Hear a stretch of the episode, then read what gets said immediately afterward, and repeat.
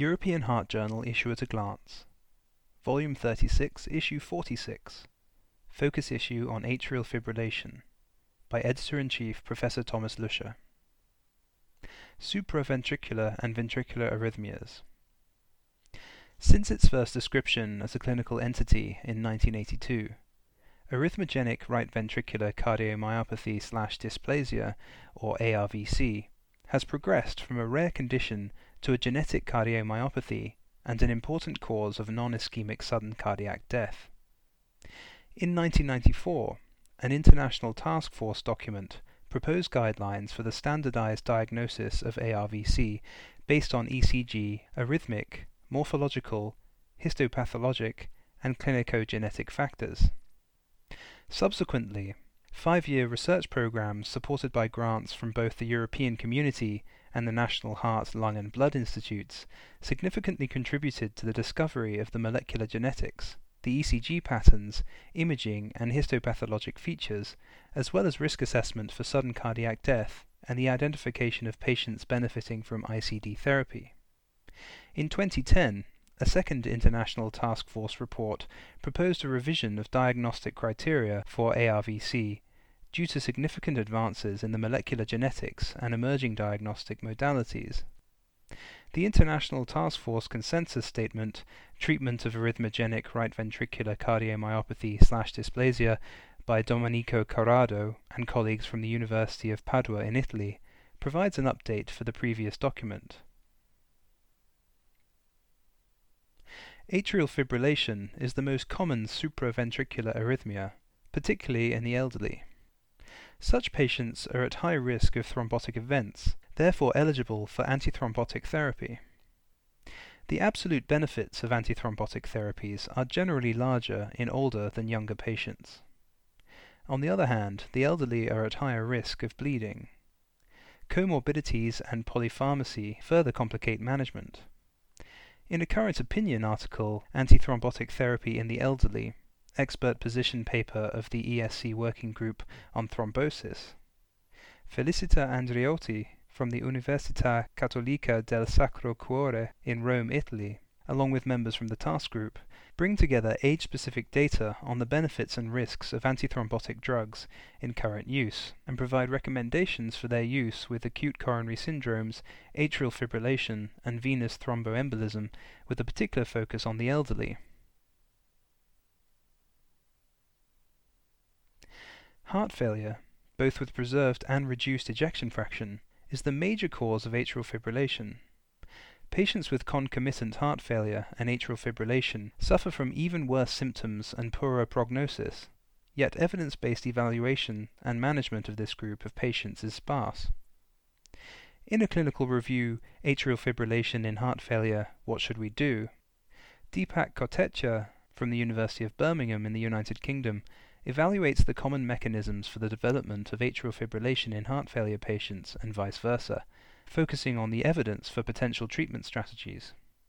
Recent data have suggested that these patients may respond differently than those with heart failure or atrial fibrillation alone. The authors propose an easy-to-use clinical mnemonic to aid the initial management of newly discovered concomitant heart failure and atrial fibrillation. The CAN-treat HFREF plus AF algorithm, referring to cardioversion if compromised, anticoagulation unless contraindication, normalize fluid balance, target initial heart rate greater than 110 beats per minute, renin-angiotensin-aldosterone modification, early consideration of rhythm control, advanced heart failure therapies, and treatment of other cardiovascular disease. The issue of bleeding is again addressed in the first clinical research paper, the ORBIT Bleeding Score, a simple bedside score to assess bleeding risk in atrial fibrillation, where Emily Claire O'Brien and colleagues from the Duke Clinical Research Institute in Durham, North Carolina, USA, noted that therapeutic decisions in atrial fibrillation are often influenced by perceived bleeding risk. However, existing risk scores have limitations. Thus, the authors developed and validated a novel bleeding risk score using routinely available clinical information in 7,411 patients of the prospective ORBIT-AF registry, and created a numerical bedside risk score that included the 5 most predictive risk factors, weighted according to their strength of association with major bleeding. The predictive performance of the full model, the simple 5-item score, and 2 existing risk scores, i.e. the HAS-BLED and Atria, were then assessed in both the ORBIT-AF cohort and validated in patients enrolled in the Rocket AF trial. Among ORBIT-AF patients taking oral anticoagulants, the rate of major bleeding was 4.0 per 100 person-years. The full continuous model, with 12 variables and the 5-factor ORBIT risk score, including older age, anemia, bleeding history, reduced kidney function, and antiplatelet drugs, both had good ability to identify those who bled versus those who did not. While these scores both had similar discrimination, they performed markedly better than the HAS-BLED and Atria scores in the external validation Rocket AF cohort. The authors conclude that the 5-element ORBIT bleeding risk score had better ability to predict major bleeding in atrial fibrillation patients than the HAS-BLED or Atria risk scores. The manuscript is accompanied by a thoughtful editorial by Gregory Y.H. Lip from Birmingham in the UK.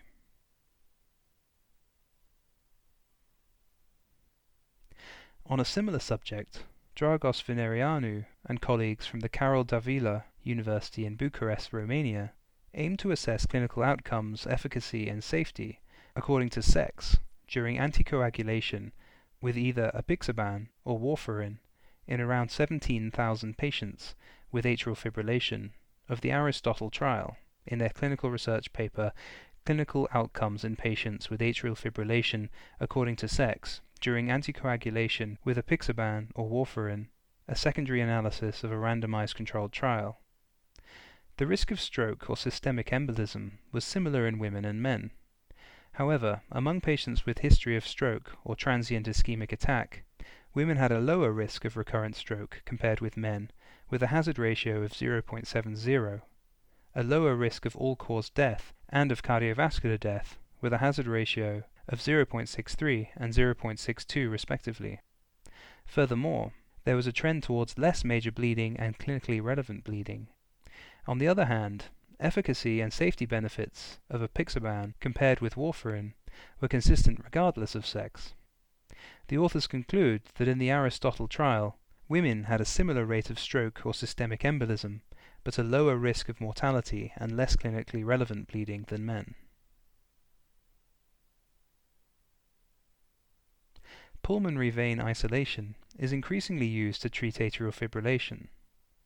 In spite of many successes, recurrent atrial tachyarrhythmias are not uncommon due to reconnection of pulmonary veins.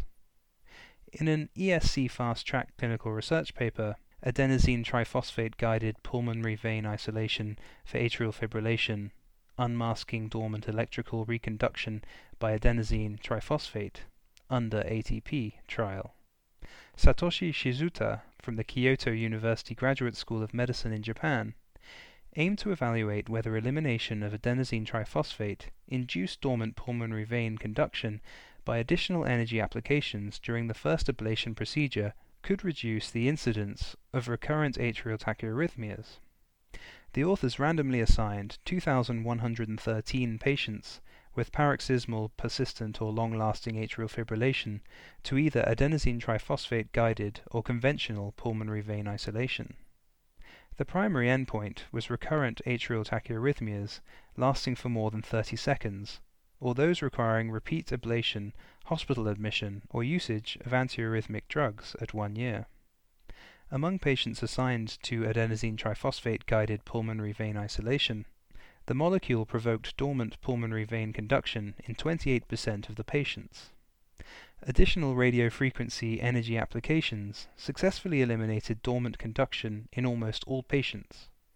At 1 year, 69% in the adenosine triphosphate-guided and 67% in the conventional group were free from the primary endpoint. Also, there was no difference in the 1-year event-free rates. The manuscript is accompanied by an editorial by Thomas Jared Bunch from the Intermountain Heart Institute in Salt Lake City, USA. Medical therapy is the treatment of choice for rate control of atrial fibrillation. Particularly with beta blockers, certain calcium channel blockers, and IF channel inhibitors, bradycardia can be a problem. On the other hand, bradycardia may facilitate certain forms of atrial fibrillation in patients in sinus rhythm. Thus, Kim M. Fox and colleagues from the Royal Brompton Hospital in London report on the impact of bradycardia and atrial fibrillation on cardiovascular outcomes in 19,083 patients with stable coronary artery disease receiving ivabradine or placebo in their clinical research manuscript entitled Bradycardia and Atrial Fibrillation in Patients with Stable CAD Treated with Ivabradine, the Signify study. With ivabradine, emergent bradycardia below 50 beats per minute occurred in 37%, both in the entire population and in those with CCS class 2 or more angina.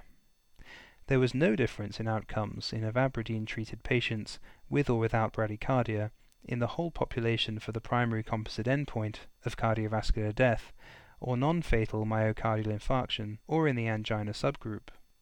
Neither was there an increase in the rate of primary endpoint after emergent bradycardia compared with those with such an event.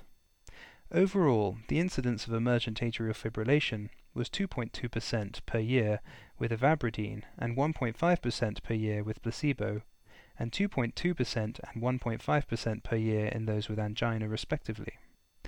While outcomes occurred more frequently in patients in whom emergent atrial fibrillation had been recorded, there was no difference in outcomes, including stroke, and no difference in treatment effect in patients with limiting angina between the two groups. The authors conclude that both overall as well as in the angina subgroup, bradycardia was common with ivabradine, but relative to placebo did not impact on outcomes, nor did emergent atrial fibrillation. The manuscript is accompanied by a critical editorial by John F. Beltrame from the University of Adelaide in Australia. The editors hope that this issue of the European Heart Journal will find the interest of its readers.